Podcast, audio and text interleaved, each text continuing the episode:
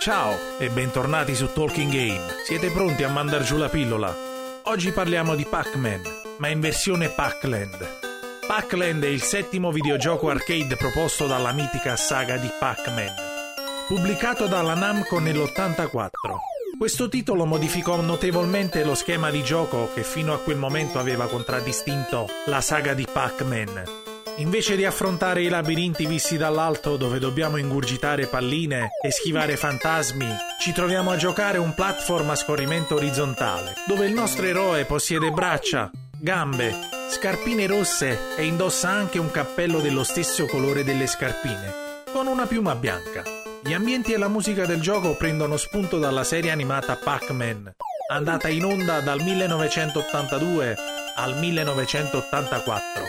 La Namco uscì con diverse conversioni per le console NES e PC Engine, mentre invece la britannica Grand Slam Entertainment lo pubblicò per i principali home computer occidentali. Il nostro eroe non deve salvare nessuna principessa, ma deve riuscire a portare una fatina che si nasconde nel suo cappello a Fairyland, dove incontrerà la regina delle fate, che per ricompensarlo gli offrirà un paio di stivali magici, che lo aiuteranno nel viaggio di ritorno a casa, dove ad attenderlo c'è la sua famiglia.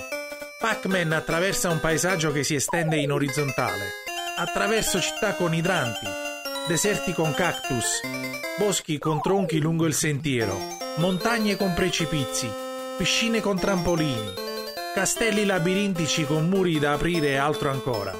Il gioco è composto da 8 viaggi, denominati trip, ognuno dei quali si suddivide in 3 livelli di andata e di ritorno. Ovviamente per ogni round, occhio sempre alla clessidra, perché abbiamo un limite di tempo.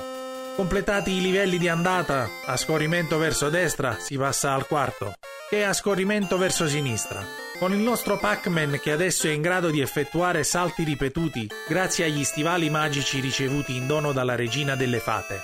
In ogni viaggio il nostro eroe è ostacolato dai fantasmi, che cercheranno il contatto fisico per fermare la sua missione, e ci proveranno in vari modi, usando automobili, aeroplani, dischi volanti, trampoli e minibus a 2 piani, o lanciandogli contro dei proiettili. In alcuni livelli possiamo perdere una vita anche cadendo nei burroni.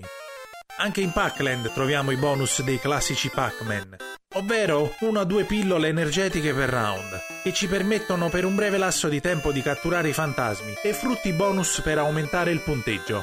La grafica in stile cartone animato si differenzia leggermente tra le versioni internazionale e giapponese. Nella versione internazionale il personaggio di Pac-Man è disegnato nello stile del cartone animato prodotto da Hanna e Barbera, mentre per la versione giapponese invece troveremo un Pac-Man disegnato come sulle locandine originali, quindi con il naso lungo e gli occhi dalla forma differente. Personalmente a me piace in entrambe le versioni, ma mi piacevano anche le varie conversioni per home computer, che non erano affatto male, forse per qualcuna ha solo qualche piccolo problema di giocabilità.